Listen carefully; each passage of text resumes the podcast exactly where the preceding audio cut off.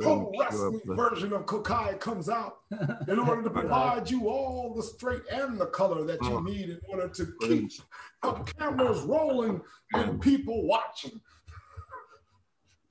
All right, everybody. Welcome to the Growing the Fishes podcast. I uh, screwed up. I don't have the uh, the intro this week. Uh, it's been a hell of a day. My gas heater broke. The car broke we're late. We barely made it on tonight. Well, we made it, guys. We're here for you. So we're here. Thanks for coming on. And we have joints. So it's fine. Yeah. So Marty's here with us today with uh, some special guests. Yep. Oh, tough guy. this is my friend Kokai. Ko Kai E and I'm into something called pro wrestling. So every now and then you're going to hear a couple of catchphrases as well as a few references to some obscure 1950s, 1960s, and 1970 matches. Excellent. Wow, dude, you have incredible lung capacity. What are you smoking there, Steve? And guest, mystery guest. Wow, I love it. Look at that.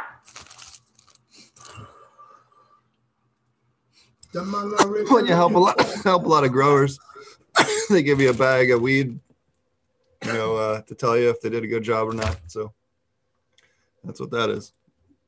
I don't remember. I got to go back and look at the label. How are you guys doing tonight?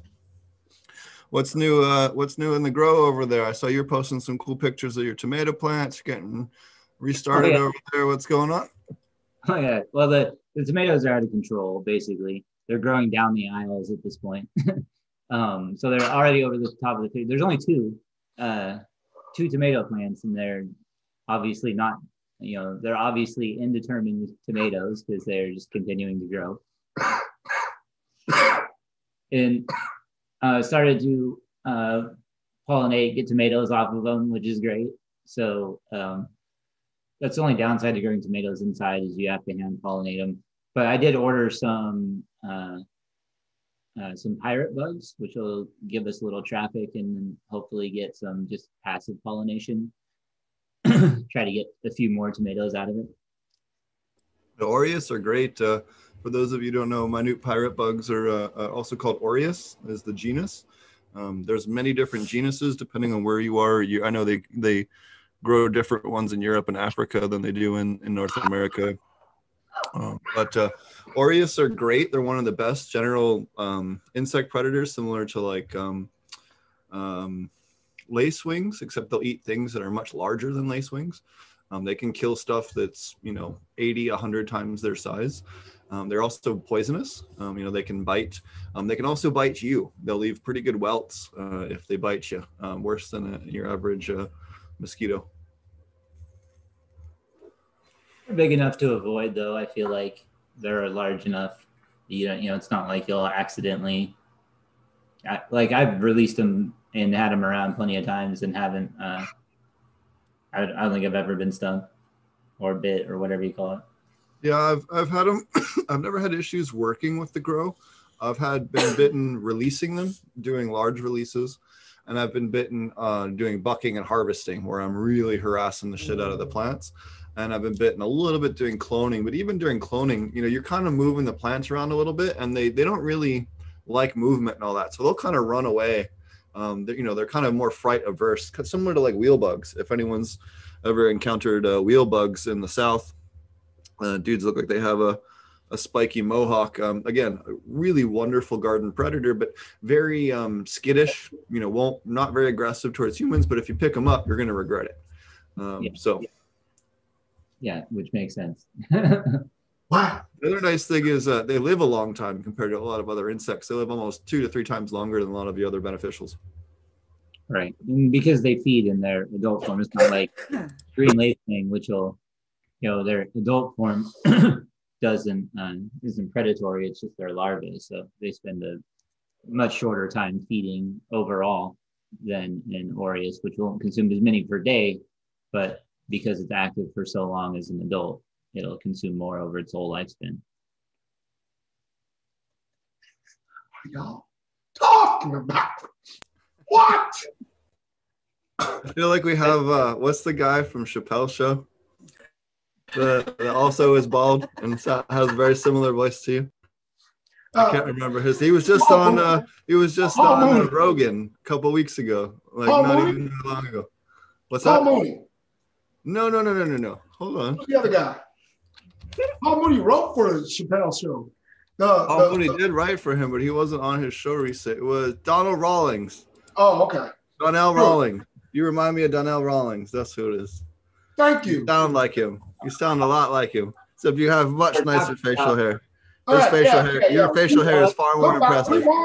We're talking about bugs that eat other bugs. Okay, Yes. so so oh, hold on, hold on, hold on, hold on. Yeah. Forgive me for mm-hmm. asking. Okay, so because we're talking about plants and you guys are indoor, why are we talking about bugs?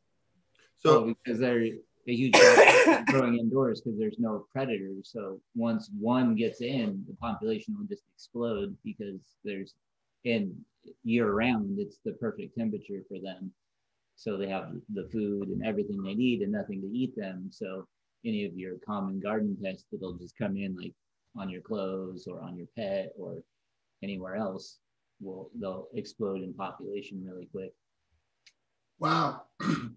so I know history, and that sounds like squirrels in North America.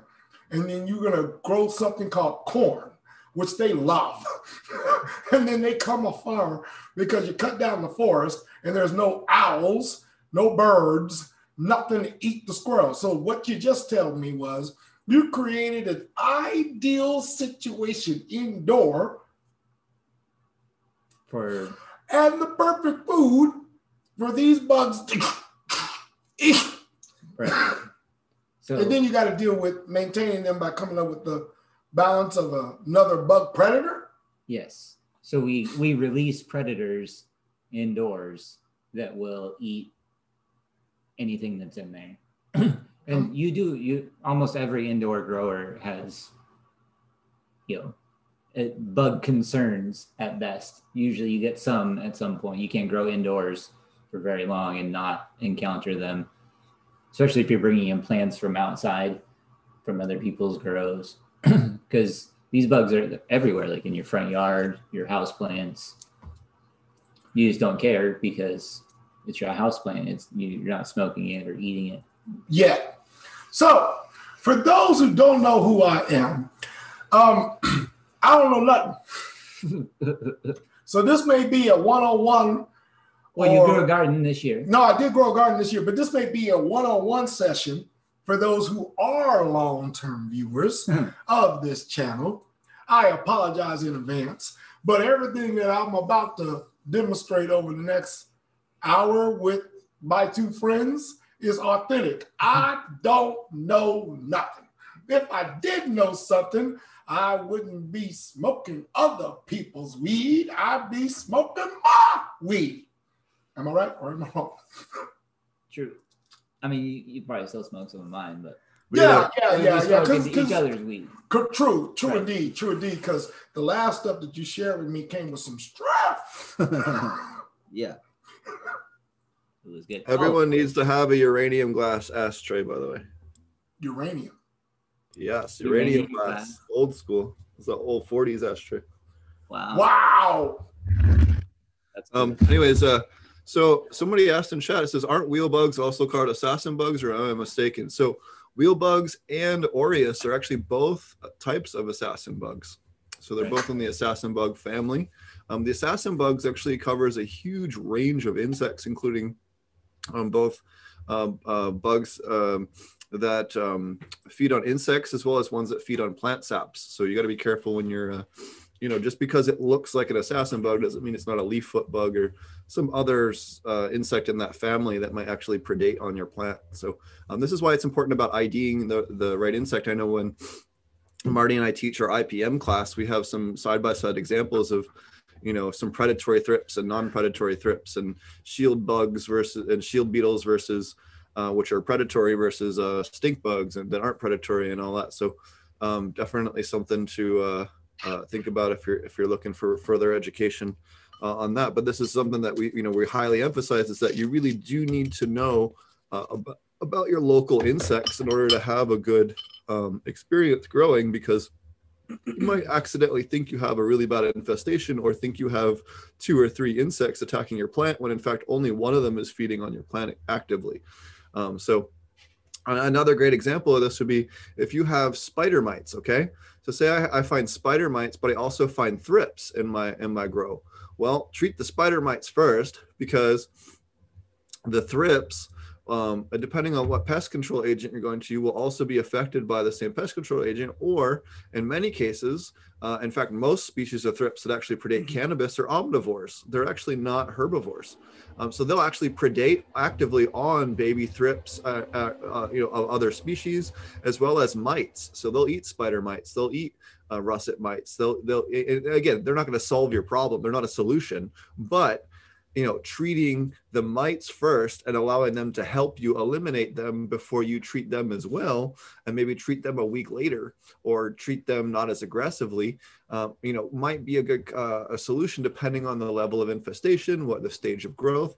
Um, so uh, you know or again like we were talking about before you know just thrips 34% of thrip species are actually predators not plant predators. So, um, you know, just because you find an insect on your plant doesn't mean it's hurting your plant. You know, look for damage on the plant, look for egg laying on the plant, look for uh, webbing on the plant, you know, look for those types of things.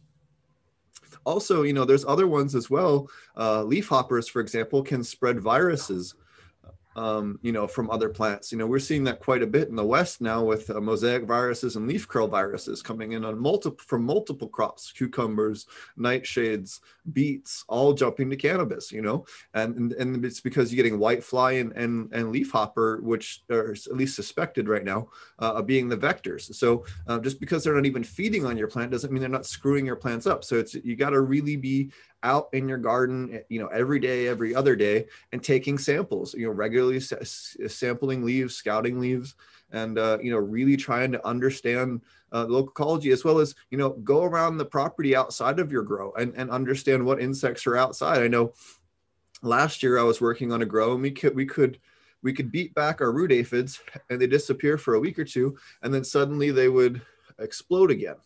Uh, and we couldn't figure out where the hell they were coming from because we could exterminate them out of the building, but they would just reappear. And it wasn't in the moms. It, you know, we couldn't figure out where the hell it's coming from. We looked, the pond on the property had tons of lily aphids. And in fact, they weren't rice root aphids. They're actually water lily aphids, but, um, you know, but they look almost identical under a microscope, you know, without DNA testing, you can't really know. But um, so they were just coming back in, you know, from airborne through the ventilation or some other gap in the wall uh, and, and, reinfecting us that way, at least that client. So we ended up doing some uh, uh, treating the, the, the, pond with some beneficial sprays and stuff like that, uh, and putting some beneficial um, uh, uh, stuff out there and eliminating them outside. And then we stopped having them come back inside and then, you know, solve the problem. So sometimes looking around, even around the environment around your grow, um, can also help eliminate some of these issues or at least reoccurring issues that you can't quite put your finger on.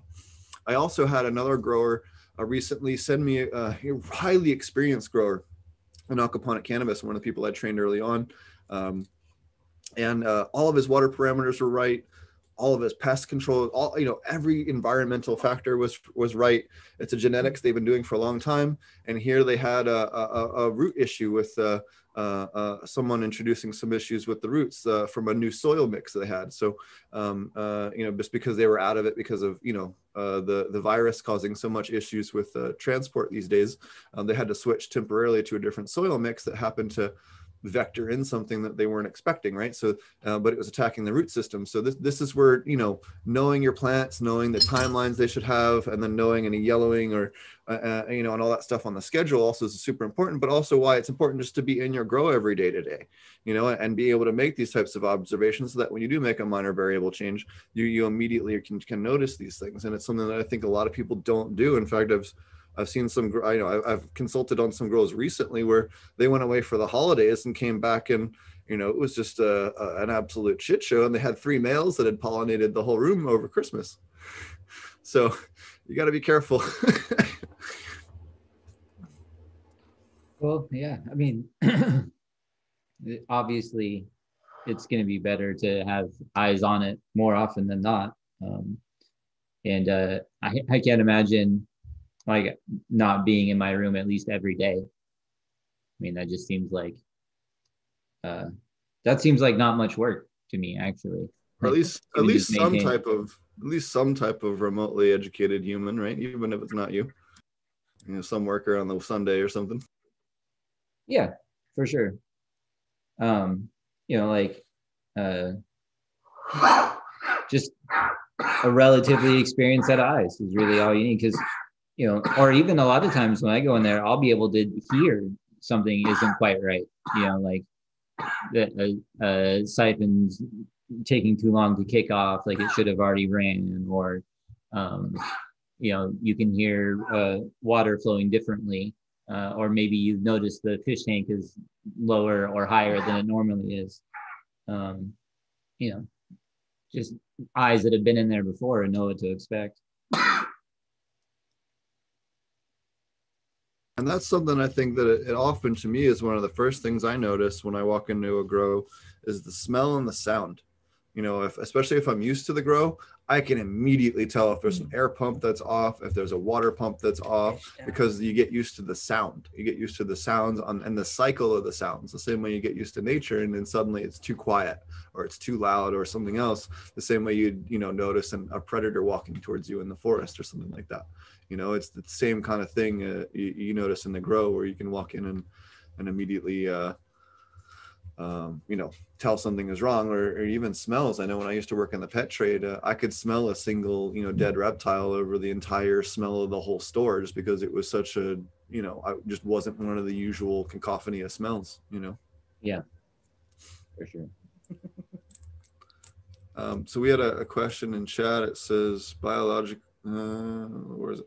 How's Zimbabwe Zimbabwe project going? Um, Zimbabwe project has been, uh, uh, on hold, um, especially right now. The, the country is currently, as of what, two days ago, two days ago on two full, yeah, two days ago, full lockdown. You can't go more than five kilometers from your house unless it's for a real good reason. Um, so we, we've, I, I, I left there in April. Um, we'll be back sometime this year, fingers crossed. Uh, I got projects there, South Africa, Mauritius, Reunion. Uh, we're going to be going to some really cool places this year if everything uh, uh, works out with the travel stuff. Uh, um, we have some projects coming up now. later at the end of this month, they'll be out in Georgia. Uh, so working on a hemp grow, so that'll be fun. We'll be doing some video out there.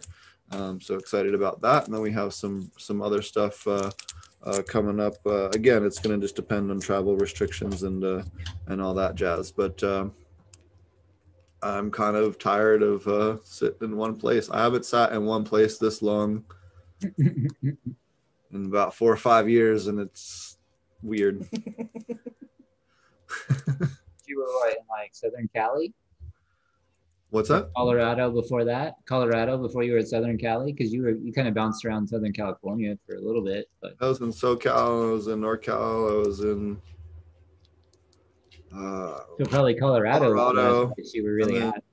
No, Tulsa, and then now we're down down in southern Oklahoma these days, and then uh, just all mm. over again. Um, and then we got a bunch of projects on the East Coast I'll be working on this year, which would be kind of nice. Get a chance to see my family a little more, a few more times this year than I normally do. So that'll be dope. Right. And then uh, yeah, just really kind of wondering when this international shit's going to be buddy up. Um, you know, get back up to Canada. I got some two different people to work with up there once this virus shit is over with. And uh, yeah, just I have a ton of work really just waiting on the ability to travel. Right. Um, so, and then yeah, just the the industry is really growing right now. There's a lot of new aquaponic cannabis producers, a lot a lot of larger producers. I know the certainly the scale. A lot of the people that are I've talked to in the last six months has been, you know, quite a big step up from from the people I've spoken to previously, and uh, um, you know, people's willingness to to invest in in larger aquaponic cannabis uh, facilities has uh, definitely gone up uh, uh, considerably. So. Um, definitely uh, an exciting year, and then we have the the class we've been working on. I know we I've been working on um, drafting up some of the new content and, and some new, some additional handouts and stuff for that. I'm working on a couple of new SketchUp diagrams to go with some of the existing content. Um, and uh, yeah, it's been, I guess, the other stuff I've been up to. And then just uh, working on our drinks. We have the drink company we're working on out here uh, in Oklahoma. So we'll be uh, uh, talking about more of that one that's a little more evenly distributed across the, the, uh, the state of Oklahoma, um, which will be here in a few weeks. Um, Awesome. do we have any- feel free to ask grow questions in chat, guys. We've had a kind of a we Yeah. had a, another guest originally planned for tonight, and then uh, we had a backup guest, and then uh, both of them fell through. The last, I I was about five minutes late, and everyone fell through, so we ended up uh, kind of just rolling with it. We said we are doing a show tonight, so we're just like, screw it, let's do it. All right, so we have another question. Uh, how do we do we rely on wicking for both flower and veg and aquaponics, or is there water frequency we follow, or dry backs and flower that are recommended? Example, holding back on first or last watering. Um, okay, so I guess first off, um, while you can do wicking bed for for aquaponic cannabis, it is much harder. Um, I have not been able to find the right soil mix that allows me to not have issues at uh, the last one to two weeks of flower.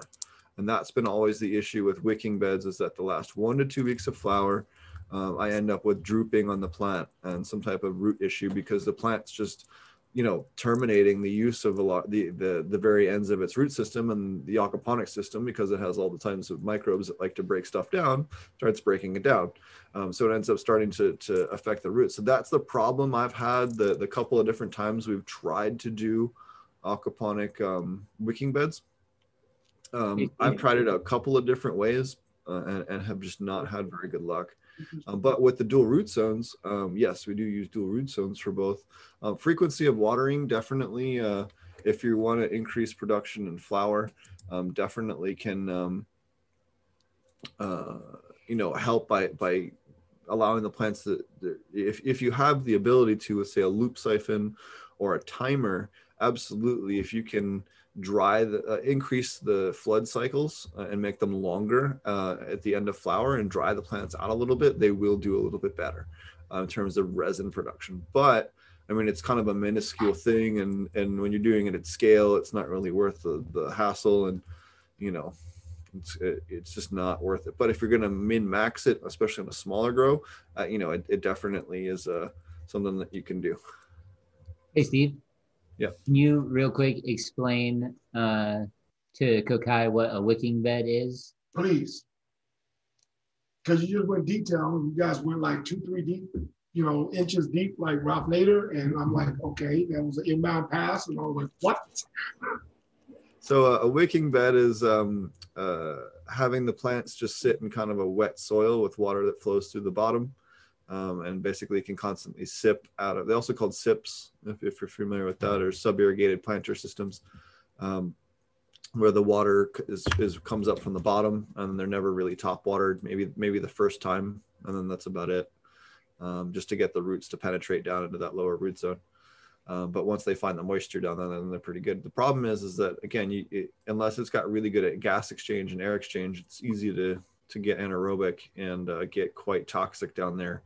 And uh, That makes sense. that's the Makes a lot of sense. yeah. Soil stays wet all the time. Right, yeah, right. There's no Unless you, full drainage. so unless you're inoculating with the right microbes and you're doing everything right, then uh, uh, definitely is an issue. Right. Can be done. Just, I think technically more work, in my opinion, than what we are Do you talking about dual root zone. You Yeah, do you want to explain dual root zone? I, Yeah. I got to step off for two seconds.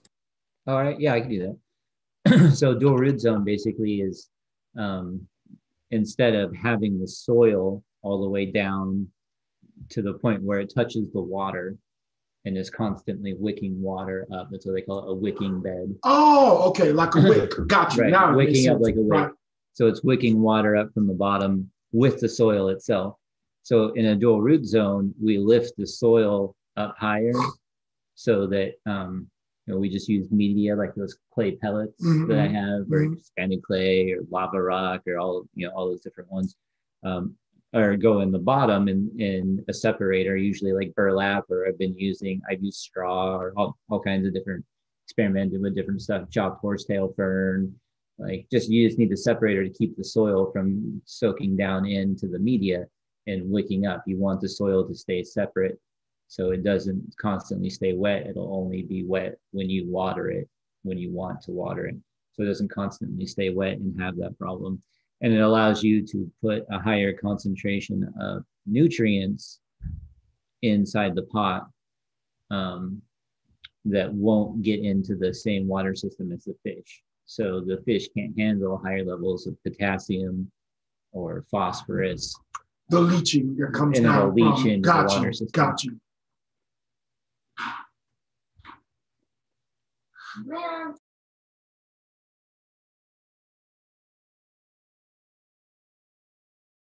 And actually, there's a cool article that came out today. Hold on, let me pull it up here.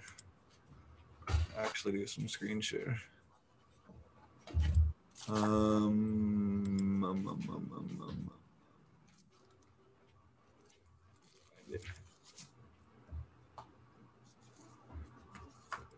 And then I, I, It's courtesy of, yeah, uh, I got a couple of questions about the Zimbabwe grows because I don't know anything and I'm kind of interested. To, Sure. This is courtesy of Luna. Hold on, I'll get it right. Anyways, Marty knows what I'm talking about. What's her last name? Anyways, Luna, Luna Whitcomb. All right, thanks, Luna, for the awesome link. Um, Yes. She is awesome. yes. Uh, so. let me make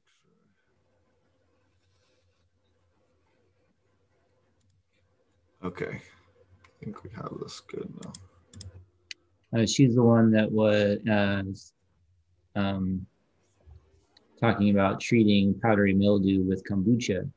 oh wow, that proves some too.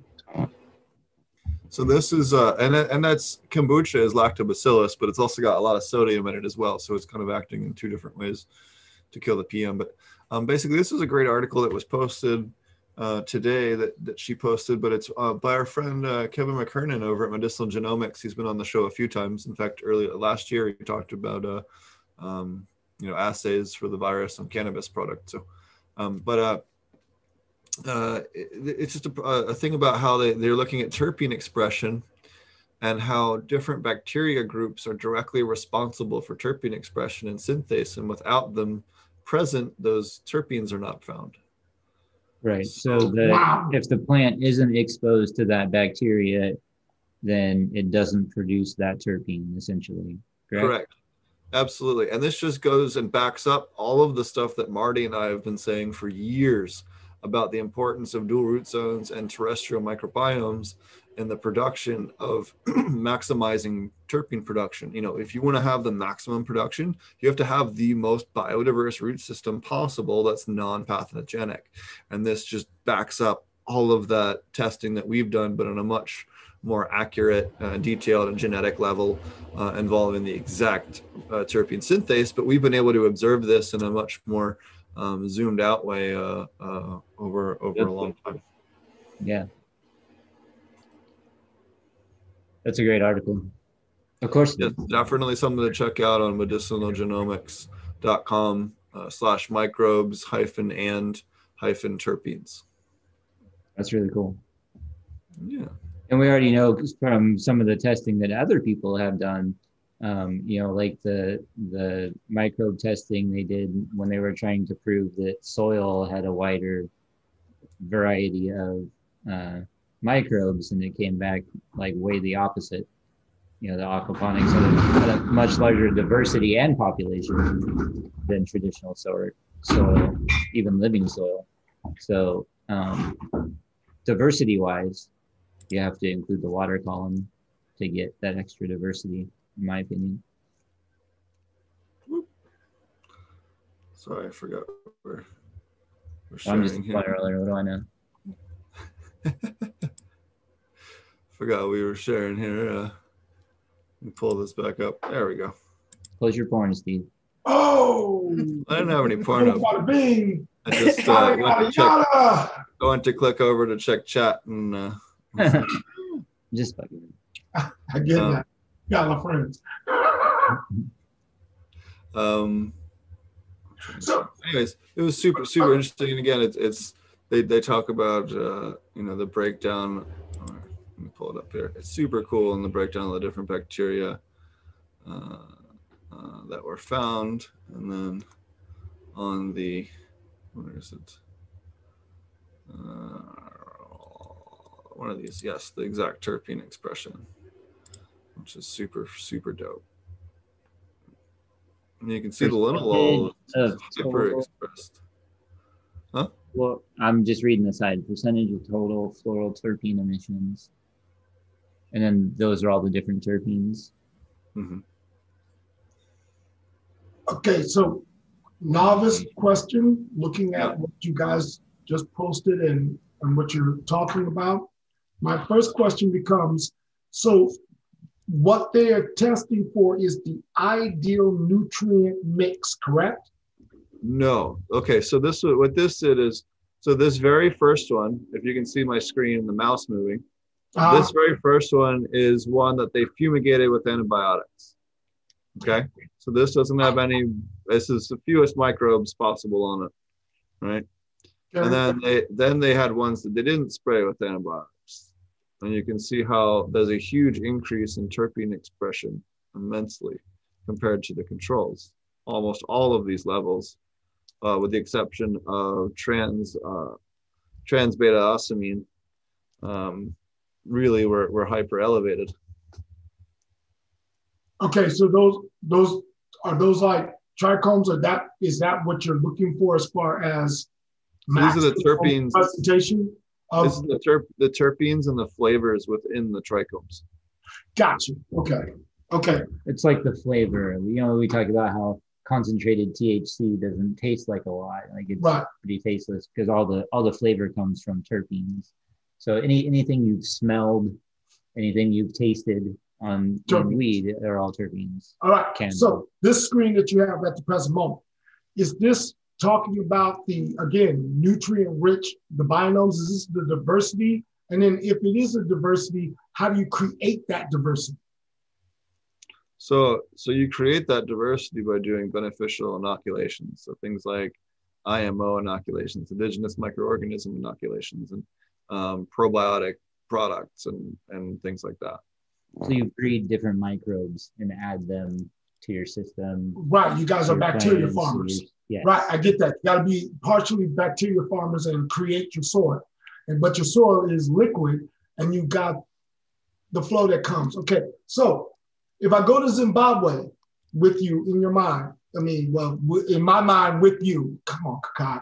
Right, in my mind with you. Um, a couple of questions I have. You're you're you're indoors with aquaponics. Do they have this access to the same materials as we do in America? I mean, I'm not trying to be condescending in any way, shape, or form, but with the the with the fluctuation in the uh, currency, I'm just not understanding or knowing how great the uh, underground market is able to give you the supplies that you need, and and and if you are dealing with outside conditions, how much of the outside environment do you have to mitigate before you can grow inside using aquaponics? Because you were Uh, just talking about how the pond was affecting the grow earlier. Oh, sure. Yeah. So, so, so with so with aquaponics, so with aquaponics, we can have both terrestrial microbiomes and aquatic microbiomes. And this is something I'm going to be talking about a lot more this year. Is uh, all of us are familiar with IMO collection. Um, He's not um, but I know you're using vernacular. I just need you to catch me up with the vernacular. indigenous micro. indigenous Right. microorganisms. So the stuff that's So, already so the got you. local forest, have to deal local, local, just floating in the air, right? local. So we collect microbes from local soil that's producing quality plants Correct. and we extend it. And forest micro. So, so uh, and then uh, apply uh, move. You're lagging out. Yeah, you're stored in. You're stored That into or now. Lag, lag, lag, Right, I'm catching up. All right. there you Um, go. Now we're back. All right. Okay, repeat Yeah, so we did, uh, back we- I don't hear nothing. Go ahead. We upgraded the internet out here, and it's been going in and out a little more often, but generally it's better uh, than It's it been was. all right till then. We're good. All right. But So, we need to start. um, he didn't hear anything on indigenous microorganisms. Right. Sure. So indigenous microorganisms are locally uh, local locally collected um, soil microbes, right? So it could be everything from compost, local, really good compost made from just your local area, or Right. it could be IMO collection or whatever, like whatever your inoculant, you know, whatever your chosen style is, is fine, right? I'm not going to tell people that one is better than the other. I mean, I have my personal thoughts, but whatever works for you, you know, grow it, right? But um, uh, so utilizing or indigenous microorganisms and that type of stuff is something that definitely um, we're, we're expanding over a lot more and, and something i want to, to get out there a lot more uh, especially with people like uh, over in africa. You know they can afford rice sugar and milk for you know helping their plants grow. That's all affordable right? That's well within their means but they can't afford a lot of these fancy fertilizers or chemical pesticides or it's just not in their budget man and uh, a lot of people don't realize that kind of basic problems they're so used to people having at least being able to get loans farm loans or you know just having access to resources that they just do not have a lot of these parts of the world having traveled a lot. And um, it's definitely something that i think really is going to be game changing. But um, to go back to the beginning part of that conversation was that i think you know it's something i'll be talking about a lot this year is aquatic imo i think that utilizing aquatic imo collection is going to be as important as terrestrial imo collection. Uh, so rather than just using rice to collect soil microbes, uh, we'll also use it to collect those mi- mineralizing microbes in water uh, and, and utilizing the ones because the aquatic ones, about 75 plus minus percent of those will live in your soil. And you want to increase your biodiversity, don't you? I mean, we just talked about the study that that fleshed that out, right? So let's dip into that pool. It's a whole pool of microbes that, that a lot of soil growers haven't even looked at trying to dip into to increase the soil microbe biodiversity in their own grows. You know, that they might have IMO down, they might have the rest of it down, they might have their own compost down, but they're not hitting that resource that might be on their property. Their pond, their lake, their stream can be a hmm. huge additional source of mineralizing microbes that they're not utilizing right now. It's something that I want to talk about a lot this year. I'm going to be doing some videos on it and um, we'll be doing some a couple different types of collections and uh, including uh, you know everything from a uh, uh, you know rice collection to sponge collection to aquatic plant uh, uh, mash collection which is more of almost like a rodale method uh, or not a rodale method but a, almost like a pseudo rodale method for for collecting aquatic roots uh, and microbes off of those roots um, in, in an aquatic environment uh, and, and showing people how to utilize those both in aquatic and terrestrial growth. So if you're a, a, soil grower or an aquatic grower, so that's definitely some of the new content that I've been working on and want to help, you know, get out there because it's, you know, there's other resource that's just completely untapped, but something that anybody can afford to, to have access to, you know, it's not a, a huge barrier of entry in terms of technology or understanding even. Okay, wonderful. That was about as clear as okay, so my next my next question, forgive me. So when it comes down to the gap between what microbes could be imported or that that would be external to the grow in Zimbabwe, what what's that gap? What's the currency gap, or is it a um, material gap, distribution gap? The biggest issue, the reason why we put the whole Zimbabwe grow on pause is because it's too damn hard for me to get resources to the farm. Right. That's what I, I'm I, I, I, it, it comes back to I can't get pest. uh, The, the ultimate reason is I can't get pest control agents to the farm right now. Right. It's Right. lockdown. With, Right. They've had these repeated, randomly declared lockdowns. I can't. What am I supposed to do if I'm on week five of flower? Right? Like Right. I'm just effed. Right? Like I Right. can't. Right. yes, you are. Correct. Okay. Okay. That's what you do. Like let's just right. That, that, that, yeah. you know, there's was- a lot of stuff I can make organically. We talked about, uh, you know, integrate uh, IPMO, uh, which is um, indigenous predatory microorganisms, which we've talked about on the show before, and Chris Trump talked about on the show as well, um, uh, and uh, you know things like that. But I can't solve everything. Sometimes I just need the predator that eats the thing, right? And it's not from Africa or wherever. right. So I can get access to most of that through a couple of different big uh, operations in Africa, in South Africa. I'm sorry, but um, I, I can't transport them.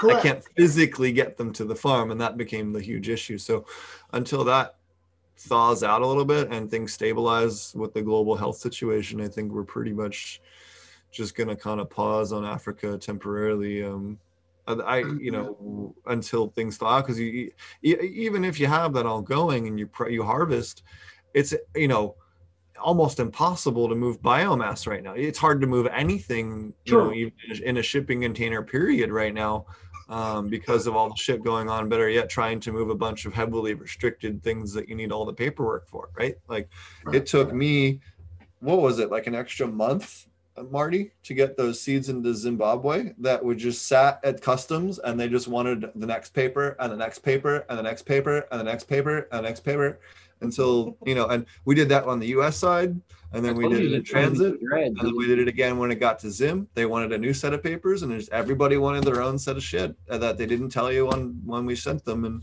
even trying to do everything you know as right as we could we still got surprised and had to go grab new you know just get extra documentation for the stuff that we had.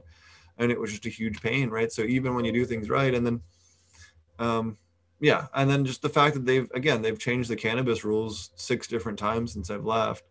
So it's like i don't even know honestly what the current taxation rate is right now because they've changed that three times so yeah I, that, that one yeah that's also okay yeah that's also a little bit of just zimbabwe and just instability of the currency system well, and Zimbabwe, a lot of Africa is interesting with the currency because a lot of the currencies are digital only, right? So a lot of Africa does not have a cash currency, or if they do, there's not, a, it's not the main currency used in the true. country. True, true, true, true, true. You know, if you have, it's it's definitely strange if you haven't been in that type of environment. It's it takes a bit to get used to, uh, but uh, and then learning how to. Uh, juggle your currencies so you can you know sometimes make a couple extra bucks too if you know how to trade up right exchange correct correct yeah so, or if you see some news coming down the pipeline you can quick switch your currencies or whatever yes my baby brother um spent time out in brazil and then um vietnam and so yeah i have a frame of reference for what it is that you're talking about. And so you are correct. I mean it becomes an absolute hassle to deal with multiple levels of governmental organizations that are trying to CYA and not assist with any of the actual GDP of the, for real, for real. They're not trying to facilitate any kind of growth on the ground and they're just basically feeding IMF and World Bank whores. But anyway, I'm getting off topic. Well, it was pretty funny. We, we had a meeting with one of the one of the government officials there, and he's like, "Well, what if you did?" I'm not. I, I will be really vague with this, so I don't get anybody in trouble. But they're like, "What if you did X, Y, and Z size farm, like w- with the government? Like, what if we no, asked you to do this size farm?" And, and and then I said, well, at that size, it would turn like whatever it was, 1.1 billion dollars a month or whatever it was, and it was like right. this one farm would make as much as like half your mining industry. Like you not, I don't think you can move all this though. Like right. you could grow it, but like not you crash the market. You'd be growing like four percent of the global population of CBD, like right, you know, or some some ridiculous pop, you know, percentage of the global market in terms of tonnage. Like you can't just move that instantly. So there's a lot of like logistics too. And then you know nobody thinks that anything grown in africa internationally is up to standard even though a lot of the times it is a lot of times these places have never been anything but organic because they can't afford to put, bring anything with chemicals so you know there's a lot of areas that really are pristine really great growing areas there's also and this is something that i want to talk about sometime on the future cannabis project when we do this we're, we're working on putting together a zimbabwe grow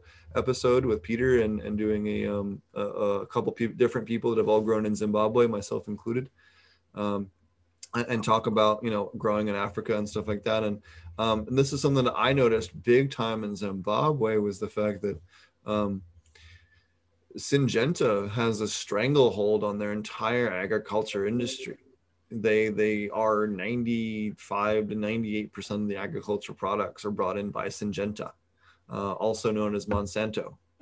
So um, their their their current name is Syngenta, but it's Monsanto. Syngenta slash Monsanto, same thing.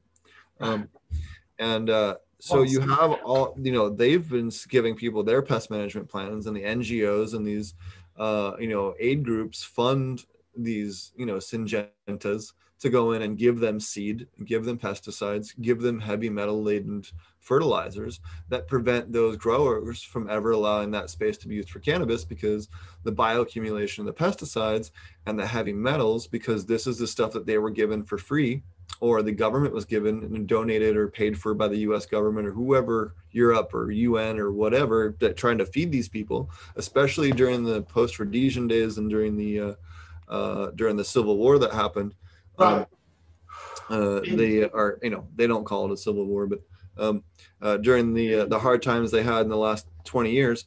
Um, uh, you know, they, it's been um, I mean, the ground's been poisoned in a lot of places. And also remember, a lot of these were tobacco farms, and they spread all kinds of. I mean, let's just to give you an example, I can buy a bottle of paraquat in Zimbabwe, which is insane.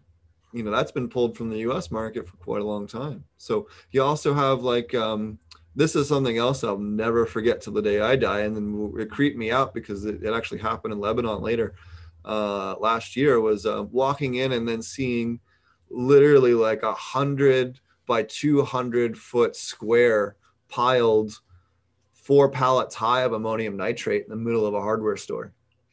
It's to pop yeah, I mean, it's the biggest fire hazard right, it's gonna pop. that right. you can think of, all in one place what? in the center of the store, in the middle of downtown Harare, and you're just like, yeah, no, I don't want to be anywhere near this building if there's ever a fire in this neighborhood. Uh, like, anywhere, anywhere, yeah, anywhere, any direction, anywhere. Yeah, but literally, like just seeing like multiple tractor trailer loads just all in one giant pile. all in 50 pound bags. You know, just insanity, like just crazy stuff. So that was stuff that I'll, I'll never forget. Um, but we went around to like all the different pet. I remember we, we hit every single pest control place in Harare trying to find anything that we could use really. And we ended up just saying screw it and buying everything through South Africa because there literally is not any control agents in this, the whole country that's legally registered, at least anywhere publicly for sale that I could find, that was legally allowed to be used in the United States or Europe for, for cannabis production. So it was just, you know, we're going to stick to those standards. I don't care if I'm over there. We're growing healthy stuff, right? We're doing it for export anyway. Um, so okay. All right. So I got a question now. Unless you got somebody from the chat. All right. So I like to switch, and I'm from Alaska. If I go to the um, south, east, no, yeah, no, southwest. I'm sorry, southwest. As climate change occurs, we are anticipating, and I'm serious, we're anticipating uh, a more temperate zone in the subarctic around the 61st latitude. That means the southeast should dry up. We've got 10,000 generations of observation of salmon bones that are in that area so that means it's phosphorus rich. Okay. If we wanted to develop that area terrestrial, like I love how you were saying that, would that what what would we need to shift in because it'll be phosphorus rich, but it won't, I mean, it'll be like dominantly on that and what calcium, wouldn't it? I mean, tell me so, what we so would need to add or shift in order to try and make that into so there's a there's really good documentation on nutrient transport in that particular exact environment. I know I've seen pretty cool envi- uh, charts on how the, a lot of those nutrients are being brought from the rivers by the salmon, by the yes. and, and then the nitrogen yes. and phosphorus taken up the hill and, yes. and deposited, and then the trees accumulating it, yes. storing it in the in and the then bring it back down. Yeah, and then it, rain brings it back down. Yep.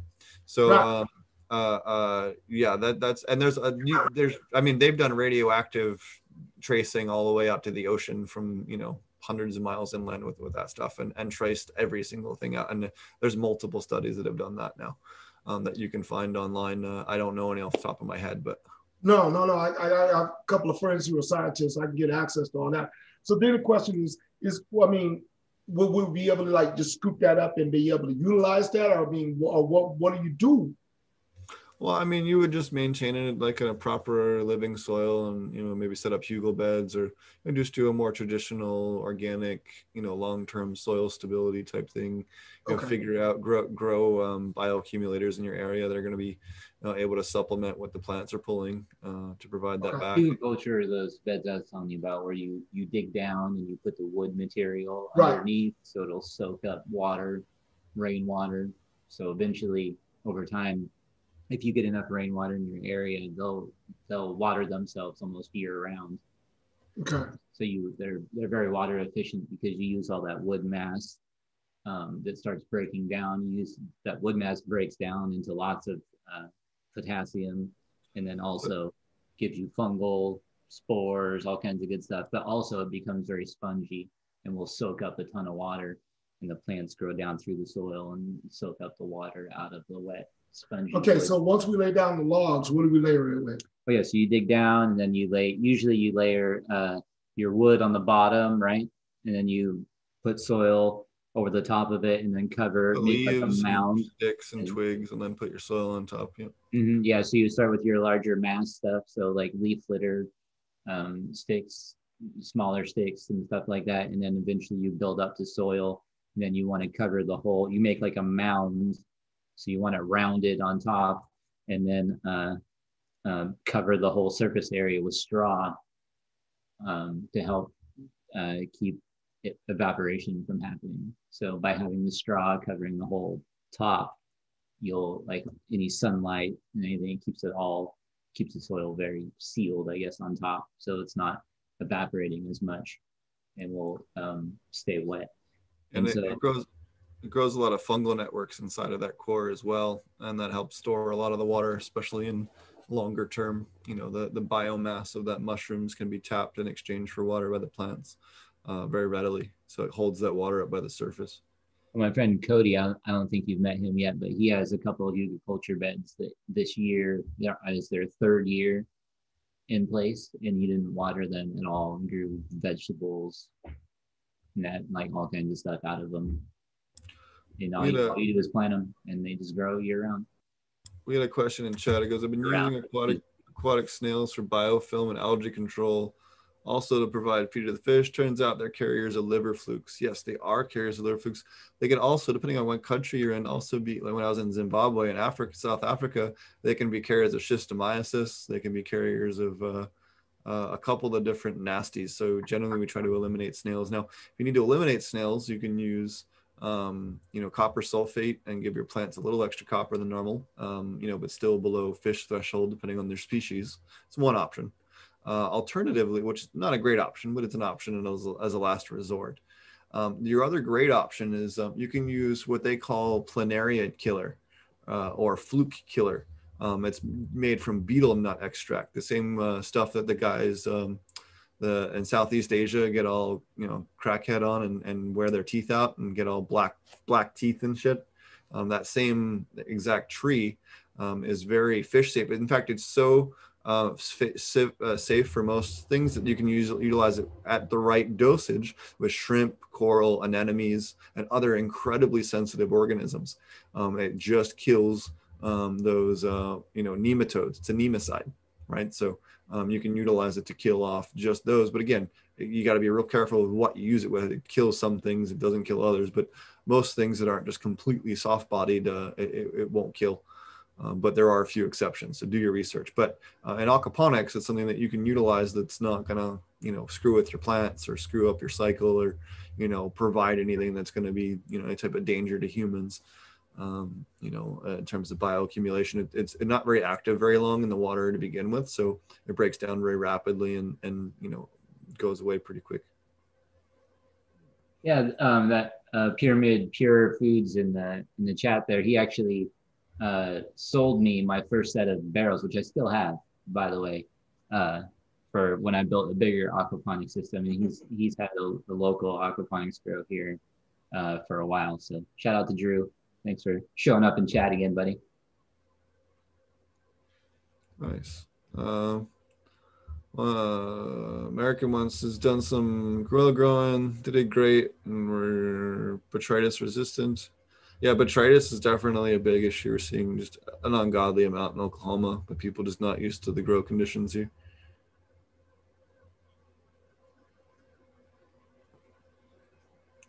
All right. Um, just looking for other questions here in chat.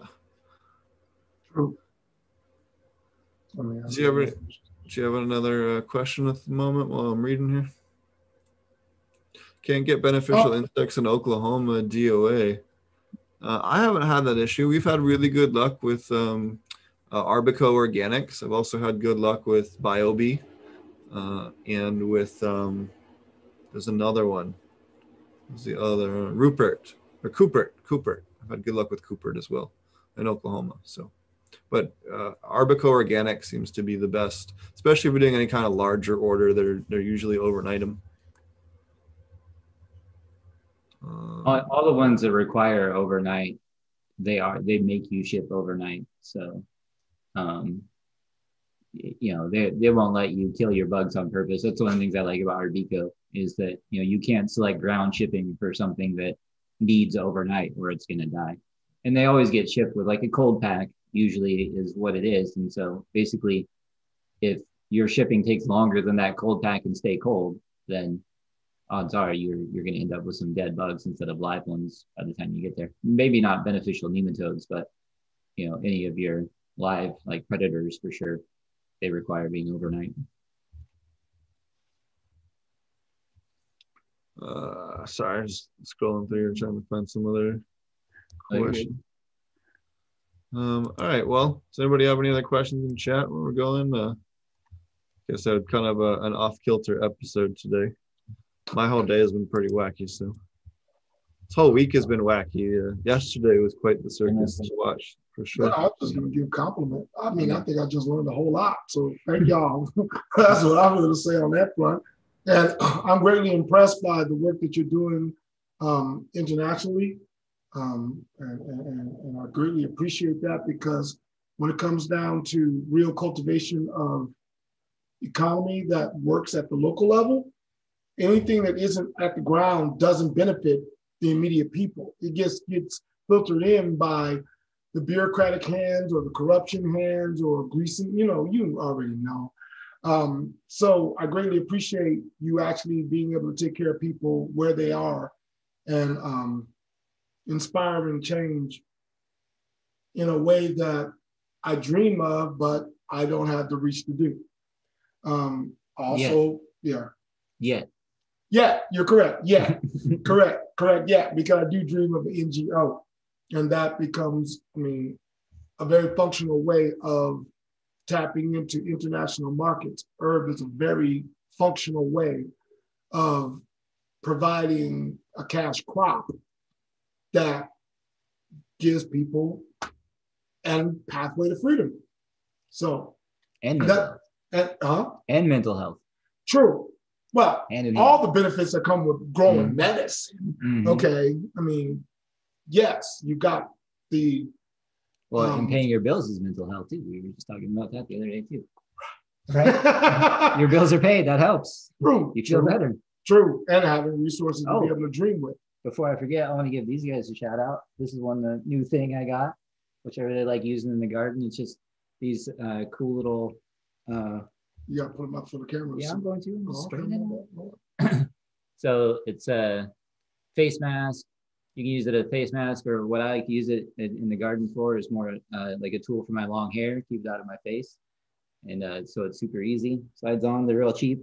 They're handmade out of I forget where they're out of. The place is called Pings Apparel, so you can check them out online at Pings Apparel, Instagram. I forget where she's from. I apologize, but uh, most of the stuff, her products, she donates a lot of it to um, uh, different real people with real issues, which is great. No fake charities, you know. Um, and they're they're great, super soft. It's the thin micron, so you can use them as a legit face mask.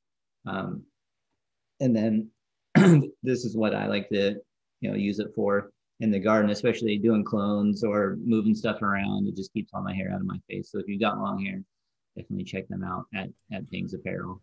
Cool stuff. Also, uh, shout out Future Cannabis Project Two, FC. Was it FCP Two? I think is the YouTube channel. Uh, just did the uh, show with them on um, talking about South Africa and African growing. We're going to do one just on Zim soon. Uh, and then um, also shout out to Jordan at the um, Growcast. We just did an episode with him. Oh. We just released that on Monday. Uh, so uh, definitely check that out. Uh, it's a great episode. Uh, I believe it's their most recent episode over there. So definitely go check that out. Uh, Marty and I were both on that episode. Uh, I don't think we've done a third party. Jo- oh no, we did uh, our Embracing Organics. I think is the only other joint. Uh, Yeah, we did Embracing Organics and we did Dude Grows Show. oh yeah, we both. Or wait, maybe we did it separately. I think we Yeah, we did it separately. Yeah. we did it separately though. That's right. Yeah. So oh yeah, uh, all of they're cool dudes. Check out all their channels. That's definitely cool. Oh, and uh, I just started my LED grow off. So I have my um, uh, Bloom Plus uh, provided me with a BP 3000, uh, which has been a great light. Had it up not too long yet, uh, almost two weeks. Uh, and so I have pictures going up to the Aquaponic Facebook growers group and video updates to my YouTube uh, on that one, and also the Mars Hydro SP150, uh, which is 150 watt light, and hope to be getting in a couple of other models of LEDs, um, so you can check that out. So, um, and shout out to both Mars Hydro and Bloom Plus, who were uh, incredibly flexible with being patient as we dealt with uh, fires and COVID and all kinds of other shit. Uh, they were very patient for me to get this grow off going uh, and I appreciate it. And there are two other vendors that are are trying to get lights to me and are just struggling also because of the exact same COVID issues. So, um, you know, we'll we'll get them on soon. We'll be in perpetual flower from here on out. So we'll just be able when we get them, we'll throw them up just like I did this time. I, you know, there's no place in my grow room where I can put up a new light that's not over an existing plant. So they are finishing up some plants that are in there right now. Um, and I also put new plants in right next to those. So those will start in flower now. And we'll get to see multiple cycles under these lights, not not just this one. So there's a little confusion in the Facebook group uh, about why they were, you know, switched out partway through. I just don't have room. I, there's nowhere I can put a light that's not over a plant at this point. So uh, that's why they're finishing up uh, the ones that are there now. But that uh, that grow off is starting. Shout out to both of those companies. Um, check those out if you're interested in LEDs. Um, it's obviously a hot topic as of late, so um, we'll be getting more LEDs out to test. especially with California requiring LEDs for all grows now, as of January first. We warned you a long time ago. Yeah. We told Never you could do it. coming like three years ago.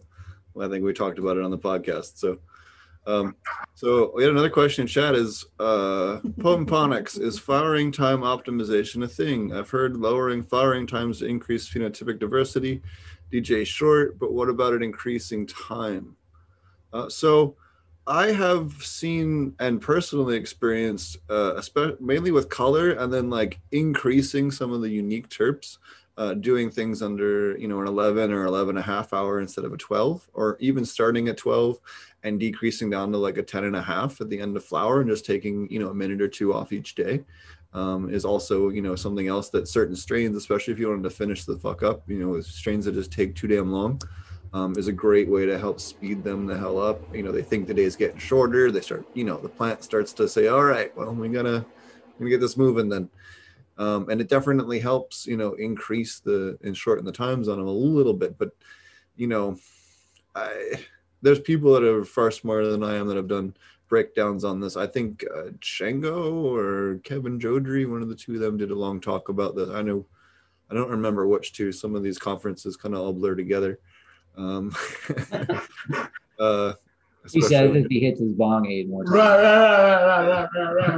Last year i think i did night what was it 2019 i did like was it 20 yeah 2019 i had done like 19 shows by 420 or some shit or 20 shows by 420. Yeah, are you going through like convention withdrawal? Like, do you feel like you need to? yeah talk to like i've been sitting at home far too long and yeah no i actually have a whole bunch of conferences that if they actually do them i will be speaking at across the south this year uh, and a couple of and internationally again if they happen um, we'll see uh, i'm i'm very much personally think I think this year is going to be not too much different than last year. I think they're going to keep having these new strains that are going to keep screwing shit up, but hopefully I'm wrong, right? So No, Good luck. I, I don't think so. Especially with the way things have gone with with Britain and South Africa lately, I think it's it's no bueno. But uh, uh, yeah, so um, I guess that would be my thing is that you know what, experiment with it. But I, you know, I, I don't think that the yield difference and the potency difference really is all that different. Um, the biggest difference I would say would to to do change up your times would be to uh, speed up those longer flowering times. Um, the other one that I would uh, also um, suggest, and this is something that I'm real curious on. I've seen some people talk about trying to do this, and it's something that there's a few old school articles. I know I remember first read read about this on Overgrow. Uh, if you guys remember Overgrow, uh, is doing um, like an 18 hour day and then a 12 hour night, like giving them 12 or 14 hours of nighttime, but real long days too. So pushing the days real long and the nights real long, and and you know seeing what type of growth that does. And I haven't seen any type of conclusive. There's a bunch of anecdotal stuff and and old stuff, but I haven't seen anyone actually do that with you know heavy documentation. If someone knows of one, uh, please post in the comments. Um, uh, it'd be I've great to it check the other out. way. I've shortened days before, and I and I still do that in sort of, I guess, in my in my bedroom, right, and just interrupt the night cycle, you know, with an hour of light, and and then turn it back off, which is similar. But um, you can all like you're talking about doing shorter days, like 20 hour days, as opposed to 24 hour days. Um, what do they call it, like the gas lantern schedule or something like that. Um, and I've ran um, I've ran 11 hour, uh, I've ran 11, 13. So I've ran 11 hour light and 13 hours dark before. And I, it seems to be better for um, like indica dominant strains, in my opinion. Like they seem to, to like the little bit shorter days.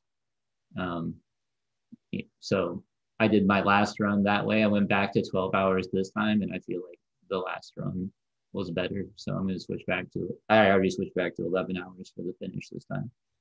Hmm. Wow.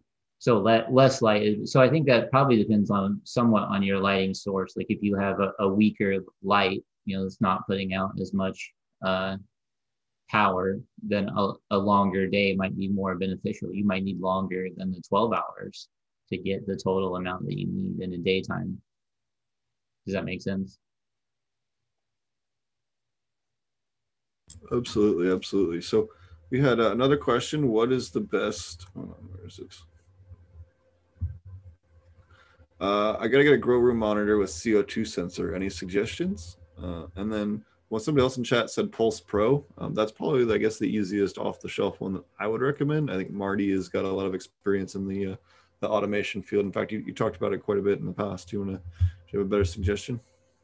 I don't have a better one. That's probably the common one um, that you'll see pop up a lot. Uh, you'll find them in, in a lot of the integrated controllers. Usually, if you're doing CO2, you should probably also be doing other environmental stuff. So, you know, having ones that are um, integrated are my preference instead of separate sensors for each one. But some of those get expensive, so it just kind of depends on like if you want just a CO2 monitor, then that's you know that's probably what I would go with. But there um, there are definitely ones that uh, you can get where they'll um, there'll be a whole panel of things, so you'll be able to do you know CO2, temperature, humidity, all kinds of environmental controls specifically for growing. So you can look at those more integrated ones if you're on a larger scale. But like if you already have stuff, like if you're a lot of times if you're just growing into it needing CO2, you might already have solutions for temperature and humidity and stuff, and you're just trying to add CO2 on. So that would be a great add-on Hmm. to just add CO2 on by itself. If that makes sense.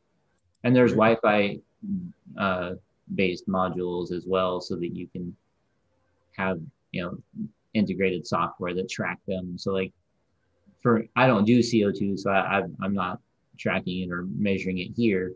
But for my other environmental stuff, I have a weather station that I just put the sensors inside and then use their software to track the data 24 7. So I can go to any point in time know, and say, okay, last Tuesday at uh, four o'clock in the afternoon, this was the temperature and humidity in the grow room.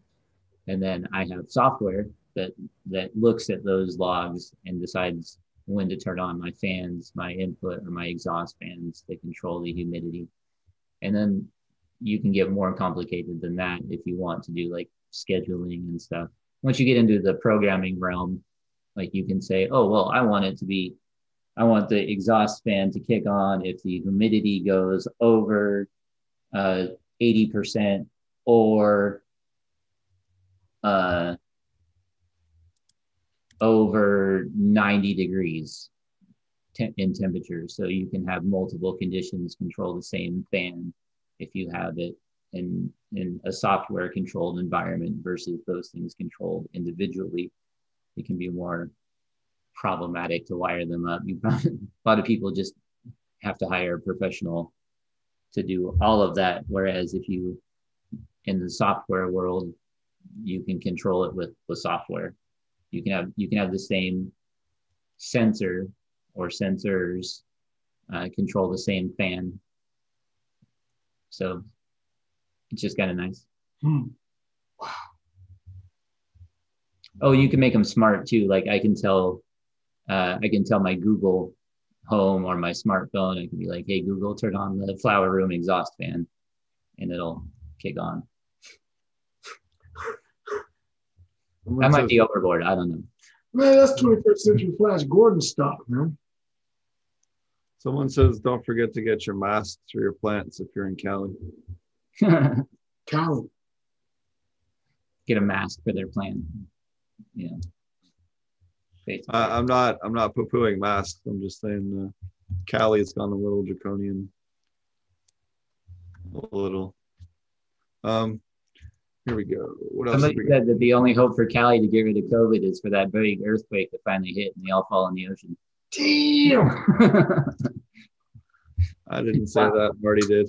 Send your send wow. your spam mail to uh, apmeds at gmail. I mean, what's it like? One in five now? Right. It is bang. Well, actually, the worst one is actually uh, in terms of potential is the Cascadian subfault which is up in Washington and Seattle. That's the one that when it goes will be the biggest one. But well, anyways, that, that's not as funny though. it's still just as terrifying. I'm just still just as terrifying. Well, um, I have to go put my daughter to bed, so I'm gonna I'm gonna leave you with Kokai. You guys can can close it out. Okay. Do you want to tell everybody how to find you? We're about to wrap up the show anyway. Yeah, you can find me at AP Meds on Instagram, on uh, YouTube.